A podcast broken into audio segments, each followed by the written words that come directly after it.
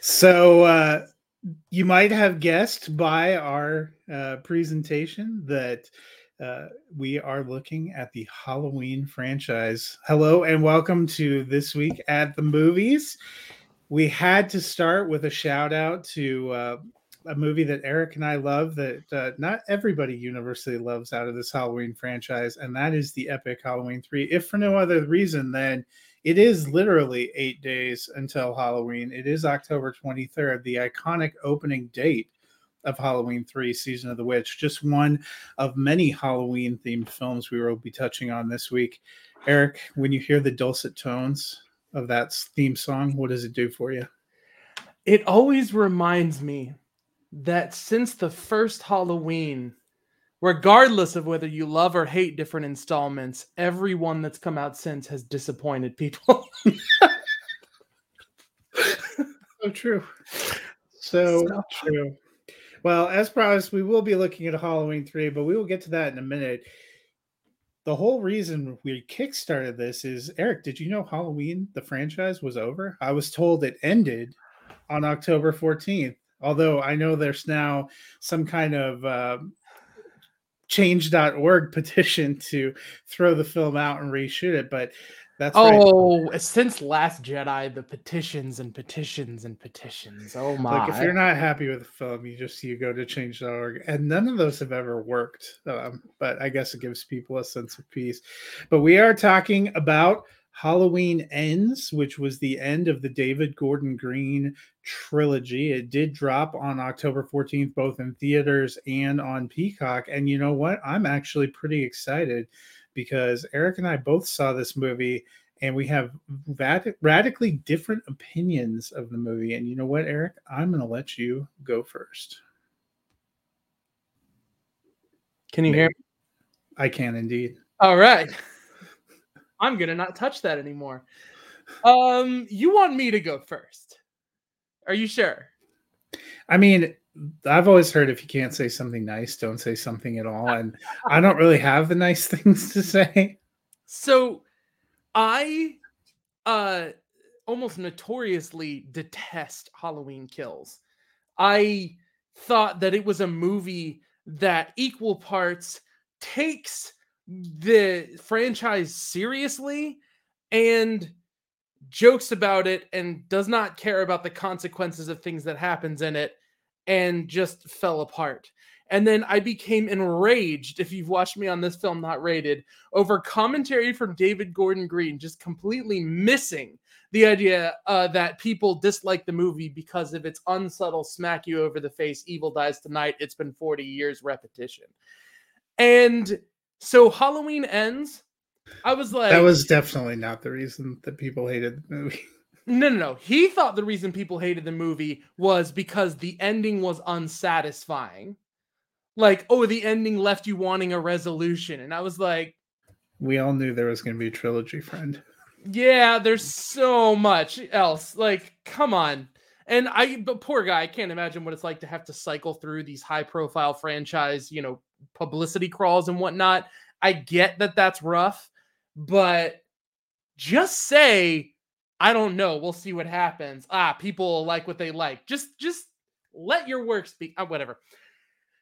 Basically, the point is, I, I went to go see Halloween Ends, and my expectations were like, let's wait for more just brutally violent Michael Myers. Maybe we'll get to like make some jokes with a couple of friends of mine, my wife and a friend, and just kind of you know, pick apart and rant about something. Maybe that's going to be the way we're entertained. And I got to tell you from the start, the radio show, the tributing Halloween 3 opening title crawls, like, and a little bit of spoilers that I had had beforehand kind of cut my expectations at the knees. And the movie that I ended up watching I first I just didn't hate. So I'm just sitting here and I'm like, huh, I'm not like angry watching this. Interesting. And then uh I just one, two, or three things happened, and I just really got behind the characters that were there. And once that happened, and I just kind of embraced that the rest of the movie was going to be what it was going to be, because you can kind of really tell what's going to happen after about the first third of the movie being over. You can kind of tell what the main beats of the story are going to be. I just watched it happen. And after that, the only time that I was not upset, are we talking spoilers? Yes, I think so. Yeah, we're talking spoilers.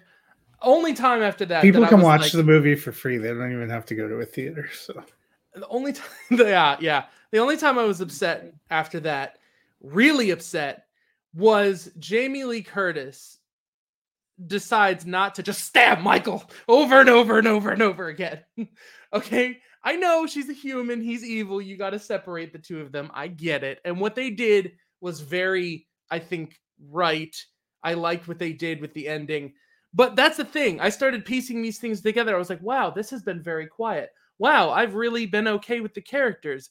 Wow, I I do not mind what's happening here. And then the ending was thoughtful. This, that, and there was thoughtful. They're still smacking you all over the face with all of their unsubtle sort of what is evil stuff. But ultimately, I realized that I had enjoyed the mood and the atmosphere the entire time, and I didn't have to deal with all of like the the intensity and like the the the momentum that had been built up from kills and i just had had a really good time watching this. And then the more i've sit on it and the more i've watched it and i've rewatched it once i i almost love the movie. One thumb up. You almost love love the movie.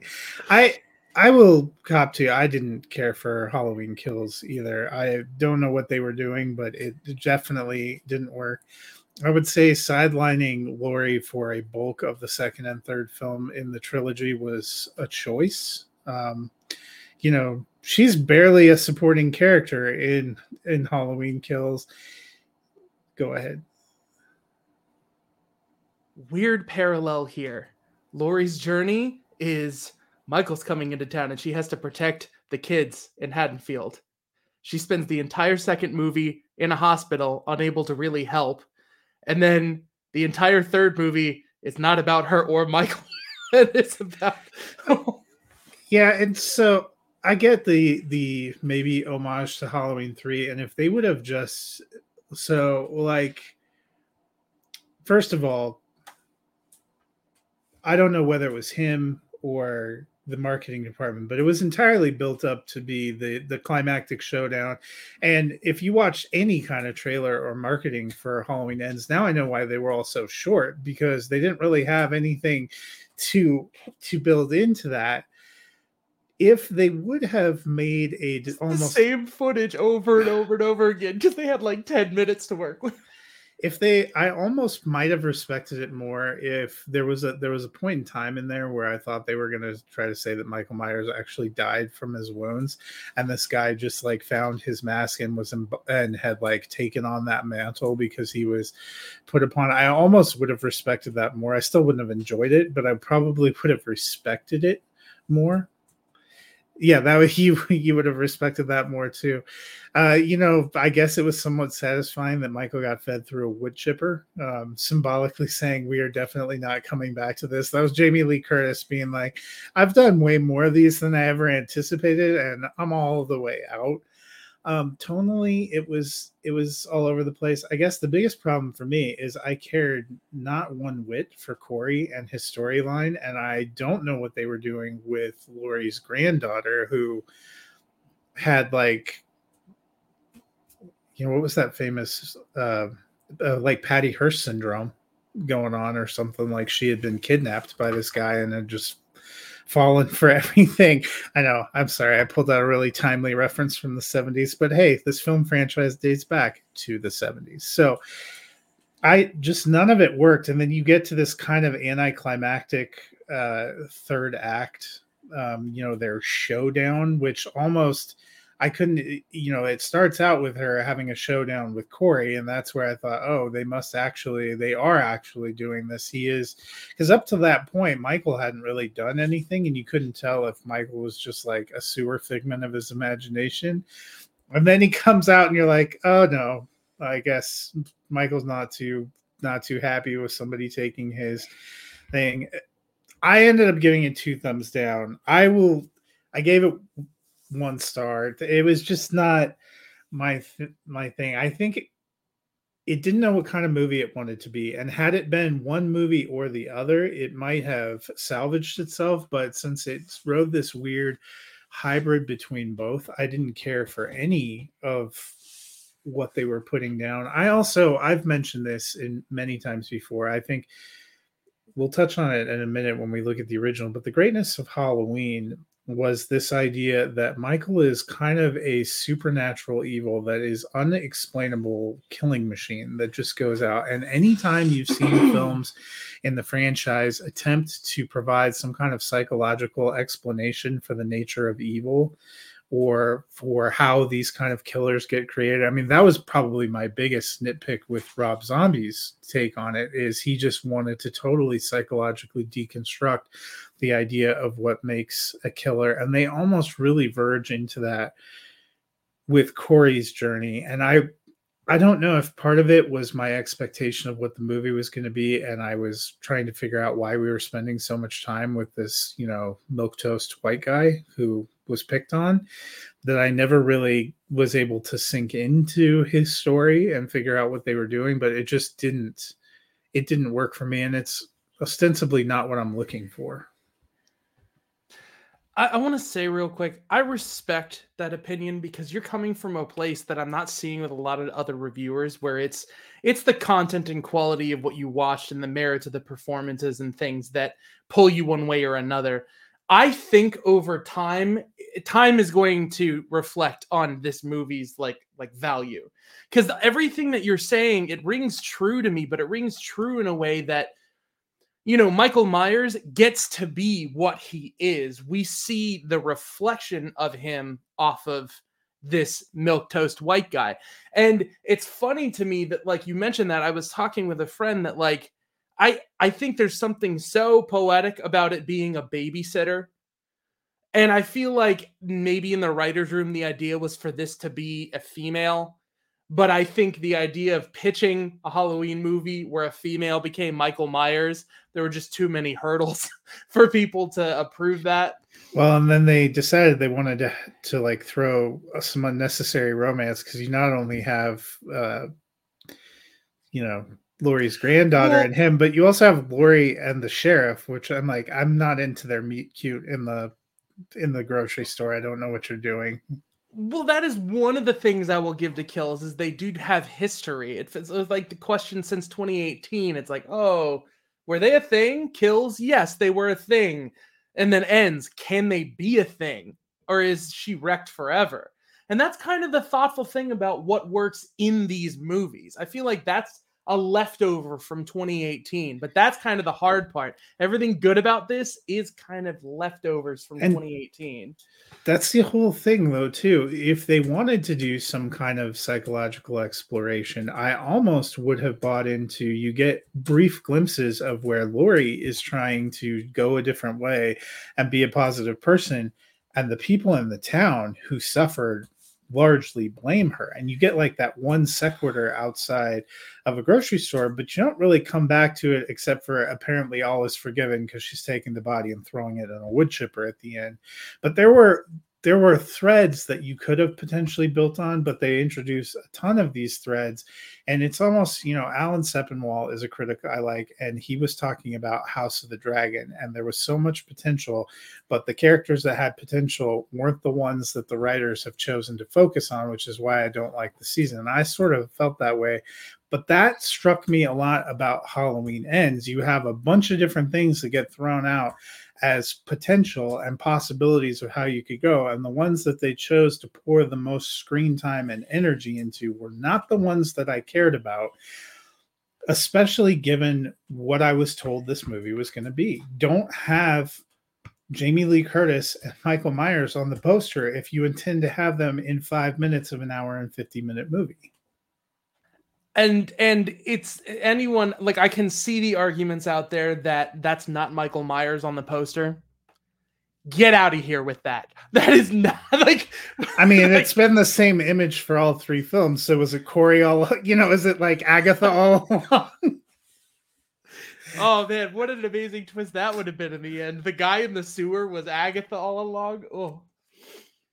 Yeah. Well, I think we belabored this one enough. I appreciate that we we saw it differently. I appreciate what you liked about it. It just for me it didn't work and I wrestled back and forth, but I ultimately, you know, when we get to rankings have kills just slightly higher because at least it's even though it's bad, it knows what it is. I mean, it's bad. It knows it's bad, but well, you know what? On to uh, you can't talk about the Halloween franchise without talking about the one that started it all. Look at that young Jamie Lee Curtis there. That is of- my favorite shot from the entire movie. That was a pretty good one. So, you know, I'm not dismissing, as, as one of our fellow writers mentioned, Black Christmas, but I think if you were thinking about the modern slasher film, most people, you know, Halloween may not have been technically the first, uh, but it is the one that most people think of as really kind of creating this franchise and jump off. We saw Friday the 13th come after it. We saw Nightmare on Elm Street come after it. It kind of built this franchise model.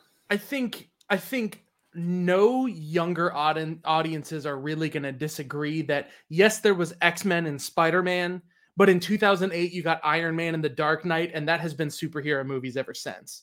This is the Iron Man and the Dark Knight of slashers. I guess I'm old enough that I still X Men was the the I- no, I was most exci- know. I know. I know, but that's like that would be the Black Christmas, you know, like you, you Blade maybe if you want to throw that in is the one people don't really think of, but But there was a lot you know there's a lot to get into. I've always appreciated the the simplicity of the original you know you have donald pleasence kind of wandering around through the neighborhood half the movie trying to fi- find michael which always makes me laugh a little bit. Um, but you know you have the the basically the three friends and this also started basically the formula for the original slashers. When i was in college i I wrote about the evolution of slasher films, but this is one of the ones that really created that set of rules that Scream so famously kind of eviscerates when they rewrite the rules. You you have these three friends. One of them is kind of the the virginal babysitter who's actually watching the kids. hang on, I'll be right back. I'm Yep. kidding. we have the you know virginal babysitter who's actually watching the kids you know and then her friends who are engaging in what you would consider you know untoward behavior and they're the ones that get gotten. You know we we get a little bit of the backstory of michael at the beginning um, but mostly he's kind of this faceless evil machine. You hear actually dr loomis many times in this film say he's not a man he's something other than a man. And it gives him this kind of supernatural presence and strength that to the point where when Laurie puts a knife into his neck you're still not surprised that he comes back up. When Dr. Loomis empties an entire revolver into him you're not surprised that he still comes back up because he isn't a guy. He's something else. He's this kind of killing machine. And to me that always kind of cemented the film um, we'll talk a little bit about what John Carpenter originally intended for the Halloween franchise when we get to our next installment, but I have always had it up there among horror films for me. It's a classic. Um, I've always appreciated it.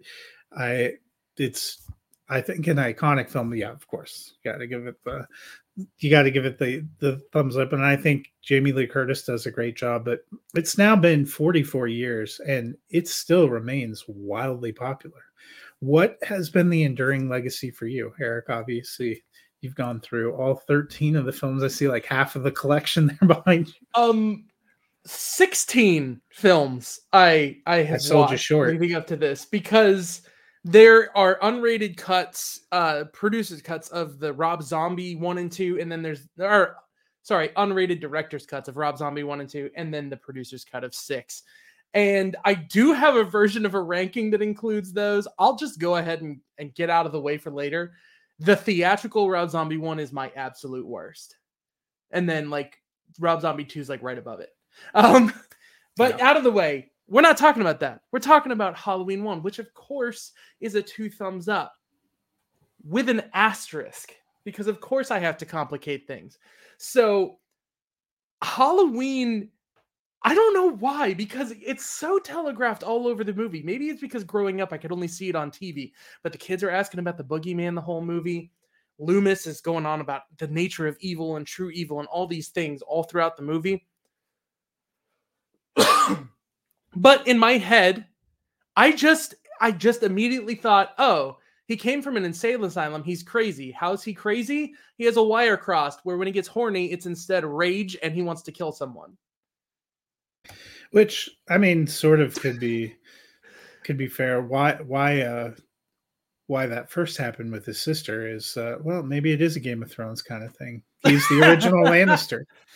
you know it's weird he sort of he starts breathing harder when people are getting I, it's it's not i 100% read the movie as an adult the way you're talking about but it's just it's funny how watching this again now and these these 4ks are absolutely amazing by the way if you want to have a really immersive ex- experience watching these shout factory always does a job taking the original film reprinting from the film to scan them and it, it like that shot you showed of of Michael Myers coming out of the dark, he like sinks out of like inky lights off black.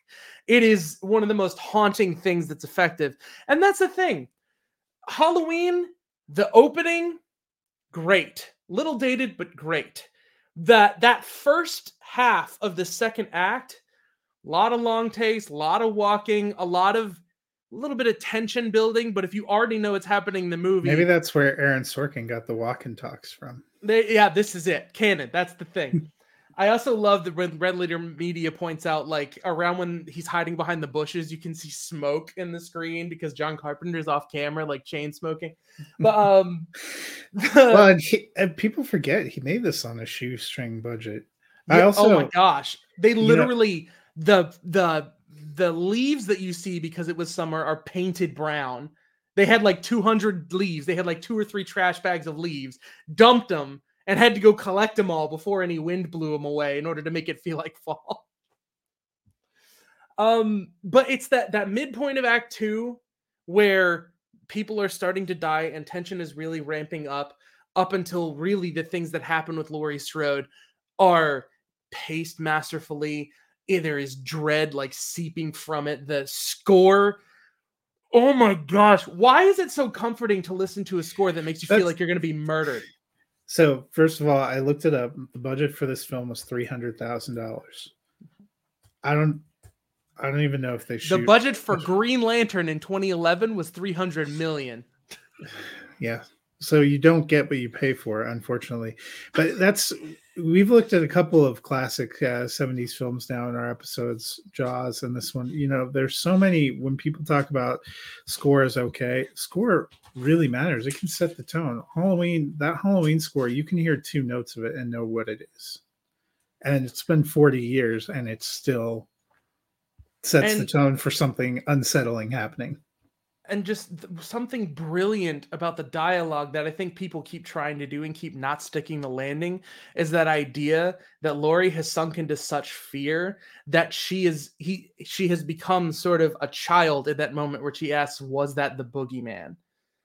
And it's like that just tells you the impact that he had. Now he's nowhere. The ending is one of the all-time best endings of movies. So yeah, My favorite fun fact, though, do you know how many days they said it took to write the screenplay? I know it took like two weeks for the second one. I don't know how long for this one. John Carpenter said it took approximately 10 days. Totally. I, 300 i mean this was the definition of a shoestring but you know what? He had a vision for what he wanted it to be and that's you know we'll turn the corner here as we get to the last individual film uh, that we're going to look at which is halloween 3 and a, a lot of people do not a lot of people that really dislike halloween 3 season of the witch do not understand what is happening. And they don't understand carpenter's original vision. John carpenter's idea and he made tons of these kind of low budget horror action films. His original idea was that halloween was going to be an anthology franchise set in and around halloween day. It was going to have a completely different story and cast every time around. The original Halloween made for three hundred thousand dollars, grossed seventy million dollars. So they were like, "You got to make us a sequel."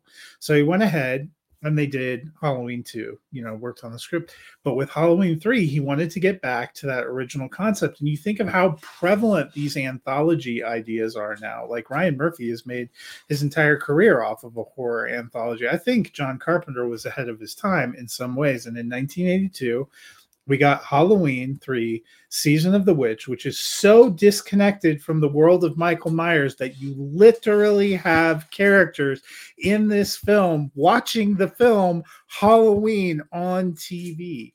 It is about some kind of creepy Celtics. You have Stonehenge. You have Halloween masks that are getting sent out that are going to kill all your children it's brilliant. It's completely campy. It is a 180 degree turn from the original Halloween, and I love it, but not as much as you. Oh yeah, it's lower. I, I didn't. I forgot where it is on your ranking. I guess. I mean, I have it up there, but I um, it looks like you had it a little bit higher. See, when it comes to like Halloween movies, and like I don't I don't separate them from movies at large, but you know, I just I'm just gonna not try and justify this, right? Halloween Halloween 1 I love the idea of thinking about it of a, as a standalone movie. It is so hard to separate my brain from the events of two or H20 or any of the sequels, Jamie Lloyd sequels, or 12, whatnot, which I like. 12 edition. yeah. And this movie, I I got with I had I had one of the best experiences and like get ready to get jealous because I cannot believe this still happens in this day and age. My wife did not know this wasn't a Michael Myers movie. I watched it with her and I told her early on this is uh, uh, like this is the one without Michael Myers and she was like there's one without Michael Myers and I was like oh get ready. Oh Well, it's not really without Michael Myers cuz he's on well, TV. Right. Yeah, and um I will say the things that punch this up for me is the absurdity. Like the, the, it's it's so absurd that I, I adore every bit of it. Why does everyone want to bang Tom Atkins? What is the director and writer's obsession with having everyone want to bang Tom Atkins? I don't get it. And do we have but... any evidence that he's actually good at his job? Yeah, he just up and leaves. He's like, oh, like, well, this woman's attractive. He's like a deadbeat trouble. father a yeah. binge drinker. He's chain smoking the entire time. Yeah, and like I, his wife, uh, who plays Annie in the original, like her kids are watching the movie. I wonder what it was like for her to watch it and like see that actress, just kind of, you know. um. Oh goodness gracious, he just dips and goes off to go handle this issue that he understands nothing about it's so bizarre. And the sets and everything are just kind of like you can tell, like when they're in the factory, that they, it was a warehouse and there's a factory set in the middle. And I don't know how. I like how they don't even oh. bother oh. to explain how they would have stolen one of the pieces of Stonehenge. Yeah. Well, like, I mean, how'd you get it? Yeah. Like I, we replaced it with a foam rock. Nobody knows because no one else will touch it. There you go. No, because they have on the news that uh, rock, one of the stones is missing from Stonehenge. That's so everyone knows it's missing, but an opening scene where a kid falls on a piece of Stonehenge and they find out it's been stolen and replaced with styrofoam would be so on point here. And uh, like I, I don't mean that in a negative way. I mean this movie just goes all out with what it is because they were fighting for this concept. The studio had even less faith in this than the you know, first Halloween. And heck, Halloween has always had trouble. You know, like it's it's I think even the first Halloween was such a slow road getting to ha- role getting to have the reputation that it had, and now they're like, nope, let's shoot that reputation again because we are committed to this idea. And after that, you know, they kind of got steamrolled and that and the rest of history happened. But it's just the masks are iconic. The uh The music, that theme that that you all heard at the Silver Shamrock. it's just as annoying as it is like exciting to hear it and know that it's being referenced somewhere. Uh, and uh, like, I honestly believe that Halloween 3, even up to date, may have the best gore special effects and physical effects across the whole franchise. Like, that bit where a guy's nose is grabbed is one of the most like skull itching that noise that they make and the way that it crunches like gives me the willies. Like it, it so much stuff. My my wife's whole experience with this is what the hell am i watching? over and over Well- again until it ended Because so we talked about the original Halloween, they had a budget of three hundred thousand. You know what the budget was for i want to know so bad two and a half million? oh so it's like And you take the same oh They yeah. they call it, you know, they it's considered somewhat of a failure because it didn't make the money that the other two did, but it still made fourteen point four million at the box office. So it's not like they lost money. right but unfortunately it was kind of critically panned at the time and audiences were like yes it, audiences but see audiences probably justly uh felt about that movie the way i felt about halloween Halloween they ends. It's whole- happening. See, that's that's the funny thing to me, and this is what makes me passionate as a film reviewer. Is when a movie comes out and I see a reaction like Halloween ends. That's why I said I respect your opinion because it's grounded in the details that a film reviewer like. I think you can probably trust your gut based on what you're saying with Halloween ends. But so many people are picking out like you can't do this with Michael Myers. That's a rule. They broke the rule, so it's bad. And like every, so many people are doing this. I'm like, you guys not remember? Is there no lesson of history here? Like the movie intentionally is like, hey, remember Halloween 3 in the opening credits. And it's it's sort of huh. And um yeah. I, I it's Halloween 3 is another full two thumbs up for me. Just because where it lacks in a sort of uh atmospheric, grounded, actual feelings of horror, it makes up for in just being bonkers. yeah i mean it's it's wild it's it's unexpected i mean you have you have like the the ancient celtics trying to create some kind of like blood moon festival using stonehenge? You just don't you don't see it coming. You're right though tom atkins his character is just i mean in any other film he'd probably be the definition of a loser. But it works. You, the whole the whole thing works. The the score works. I like the opening credits. I like the kind of way it ends i wish i would just wish we could have we could know what john carpenter would have done if he had gotten to keep this anthology going because you got to imagine that he had more ideas the music been would have continued to be like a banger. Like people would have collections Yeah. of the vinyl of all of the music from all of them because it would have been unique, fresh, engaging, and it would have it would have Another told its own story. Like another gift he gives to everything. Well, we've we've referenced uh, looking at these kind of three films out of the franchise. I think we before we wanted to go, we wanted to look at our rankings. So, Eric, I'll put yours up first and let you start going through your definitive Halloween franchise rankings. All right, I'm going to keep this brief because this is real weird and out of my wheelhouse to do this. All right, so you got Halloween 1, followed immediately by Halloween 3. I'm going to watch those two back to back because 3 saves 1 to me from feeling too attached to other things, so I can enjoy it as a standalone. But then Halloween 2018 is a movie that is a showcase for the entire franchise. You got the Halloween 3 masks, you got the one take shot from Halloween 2, you got a plot with the police getting on board that's similar to Halloween 4. You got uh some you've got references to H2O with the bathroom scene. You've got references to uh I mean I know they straight up said they wanted to reference every movie that had come before and some of them are Which is ironic since they also want you uh, with the plot of Halloween 2018 to pretend like none of the other films happened. I know. And then but that's the thing that works about it though is they come back, they rebuild Michael as a terrifying thing even though he's a 60-year-old man and just the reversal of the ending, uh, like the the the mirrors that could have just come off as a gimmick, just plain just works for me. So then I got to go straight up at number 4 with Halloween Ends. I don't know what to tell you. It's it's something about the atmosphere. I really realized I wanted to rewatch it. So few movies that come out recently in the last couple of years and my like I want to rewatch this just cuz I want to feel what it's feeling. You know, like it's not the greatest movie of all time. It has significant issues, but as opposed to kills, I'm I'm comfortable in this environment and it feels like not a Halloween movie, but it feels like Halloween time. So that's yeah. I gotta I gotta see the graphic. I can't remember them. I'm sorry.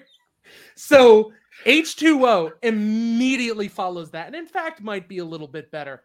I love Josh Hartnett. I think Laurie Strode gives an extremely powerful performance in that, partially because a part of her knew that that was going to be what she thought was her ending to the franchise and uh, there's a whole thing we could go on with what happened there and with resurrections and whatnot, but I, oh another day. And Halloween Four, I think, is amazing, uh, well lit.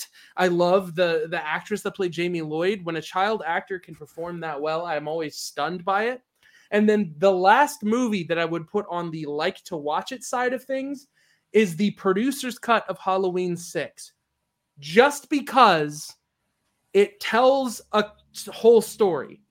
There are things that just are fractured and don't make sense in the theatrical cut. And even though the violence is up there a little bit, I wanted to include this one because this is the only director's cut I included in my ranking because it's so different there's an entirely different act. The last 20 to 30 minutes of the movie are all complete sequences that don't exist and were completely reshot in the other one. So like it's a it's it's only two thirds kind of the same movie than a complete deviation. So on the bad side, rattling them off. Um, oh no, I like Halloween too. Sorry, I do. It's okay. I, I like I like it. I, it's it's basically like we got to get on the slasher trend that we started, and so they up the violence there, and some of those special effects are a little bit like giallo film, like really bright red bloods, and a little bit thoughtful in how they're doing the makeup and stuff like that. It works. I like that one. So lie, that's actually the one on that side. So now you have to deal with the theatrical cut of Halloween Six, and just the characters are are not as engaging apart from Paul Rudd, Loomis, and the lead actress. And those three, you know, almost save the movie for me. But then there's the producer's cut. So why? I love that one shot of Paul Rudd trying to take out uh, the door lock, and he's losing his mind. But Halloween Kills is next, and I wanted to put it lower. But I gotta admit that the 1978 stuff and and some of the ideas in there just work better for me. So then Halloween 5, the movie that they literally you made as a placeholder because they were like what are we going to do? They shoved the man in black in there and said we'll explain it later. It mm-hmm. literally has no drive and purpose, so, you know. Then Rob Zombie's Halloween, I specifically note the unrated producer's cut. Around the time I discovered that you can sneak and watch movies online, I watched it, and uh, a weird thing about this movie is that the version of this movie that leaked online was the unrated cut.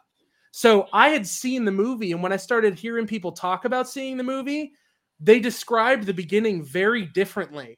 And I was very confused because I had liked the movie I'd seen as far as being like, I'm not like old. I'm not like tied. I'm not. I'm not old.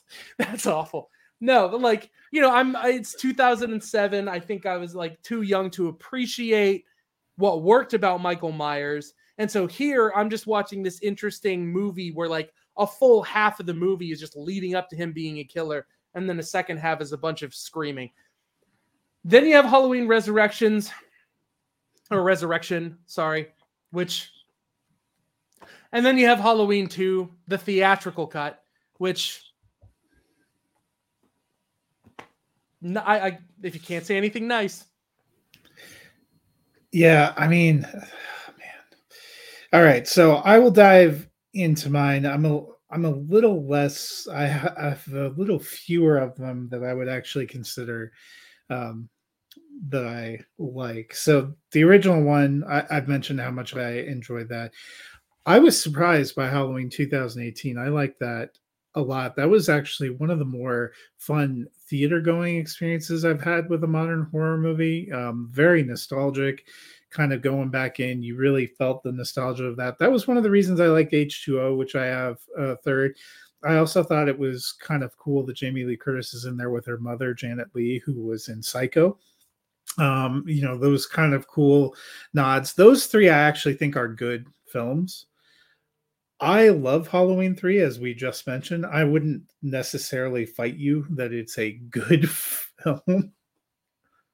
All right, I know you're sad. I I enjoy the heck out of it for what it is. I understand the people that think it's cheesy. I actually think there's nothing wrong with cheesy in a horror movie, but those, you know, those kind of four distinguish themselves to me. Halloween 2, I don't mind Halloween 2. It reminds me a lot of what you get with Jaws 2 where it was like, oh, this was so successful. We need to make a sequel. It's almost the same. We made a few. Like in Jaws 2, you're like, why did they not believe that Chief Brody when he says there might be a killer shark? Why are they telling him this has never happened before? Why do they not believe Dr. Loomis and Laurie Strode that this supernatural being might be out there to kill? They just had a killing spree. So I like that. Uh, you and I ironically have uh 465 uh in the same way i've heard people talk about how they much they like chapter five. I just i like nothing it. Um i guess you could make it a convincing i feel more strongly that four with the kind of return to michael myers is probably the best of those um second wave and um it's Danielle Harris who plays Jamie Lloyd, who actually then sadly makes an appearance uh, in the Rob Zombie Halloween because, uh, for reasons surpassing understanding, she got cut out and recast in Halloween 6. Um, so then I have Halloween Kills and Halloween Ends. I'm not, I'll be honest, I'm not wild about either of them. Halloween Resurrection, I don't think I've ever been so angry before we've actually gotten to the core of the movie.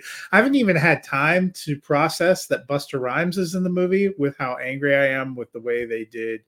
I don't, I someday I would like to see an in-depth interview with Jamie Lee Curtis about why she even agreed to do that. Uh, then, oh, go ahead. I'll make it real short and sweet. Uh, Jamie Lee Curtis signed on to H2O only under the condition that it is actually a conclusion to the movies. And it was one of those bait and switch things where after they got her on board, the contract ended up finalizing requiring that she come back for another one. So she tried to pull out of the movie and they made her a deal that she would get to say a little bit of what her role would be. And she said, I'll only come back for another one if you kill me and she demanded they not tell her how they were going to keep Michael alive in H2O. Hmm. So that she could have her experience of H2O. So, anyway. It's it's horrible. And it, you know, shockingly isn't even just horrible because of Busta Rhymes. So uh, something. Um, I've mentioned my, my biggest qualm, but I have two qualms with Rob Zombie's Halloween. One, they are grotesquely violent. Um, it was during that era which you saw horror kind of shift into the torture porn kind of genre, and he really steers into that. That is his brand.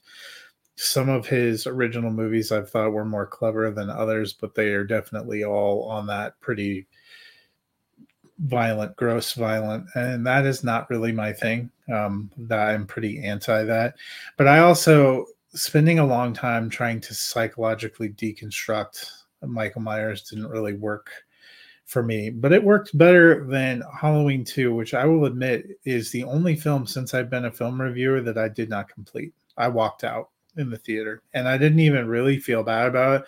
It was going so gross and I was so put off by it. I went and took a bathroom break and came back for 10 minutes and I was like, life's too short for this.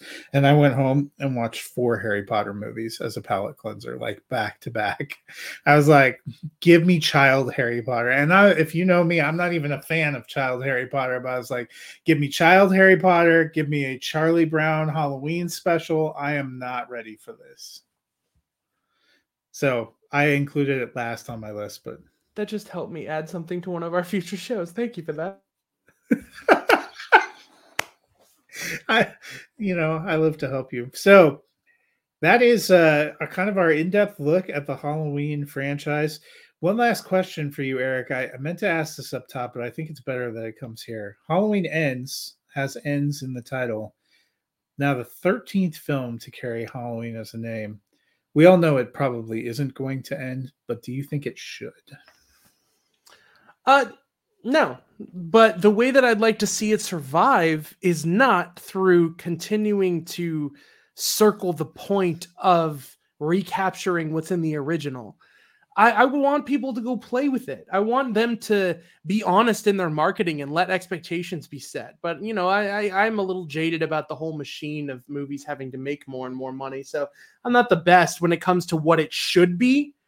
Um, but I know that you know there's been a competing thing in marketing where Universal puts out posters and trailers and everything they can to make you feel like it's the showdown of the century between Laurie Strode and Michael Myers. But most of the creative team have all been out and saying, like, no, we named it ends because this is the end of our story.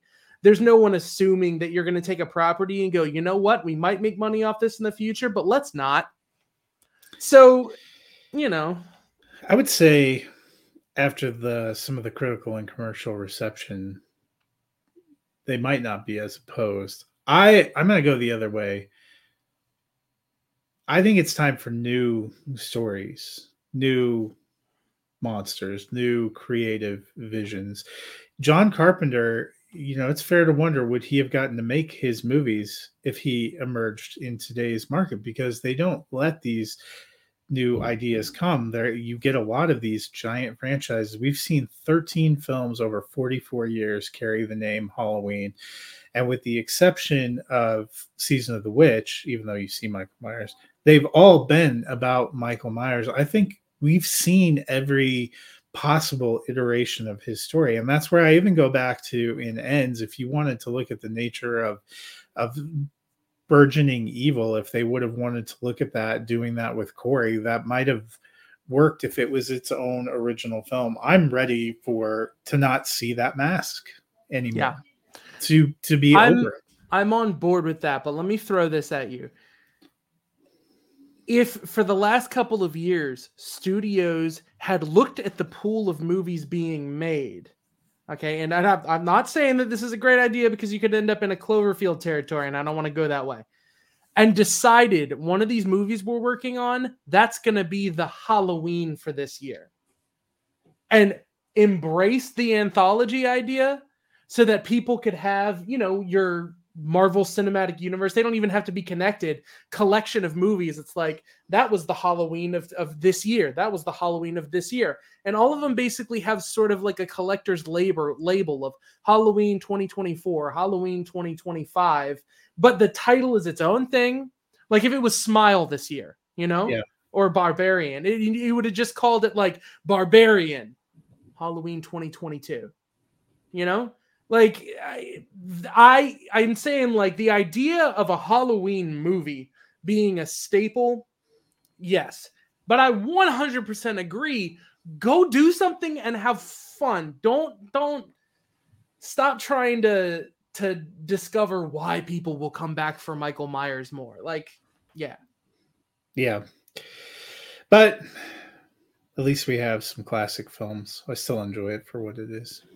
yeah That will uh, wrap it up for us on this episode. We will be back in a few weeks looking at the future of Wakanda and Steven Spielberg's childhood, among other things. Until then, I guess we will see you at the movies.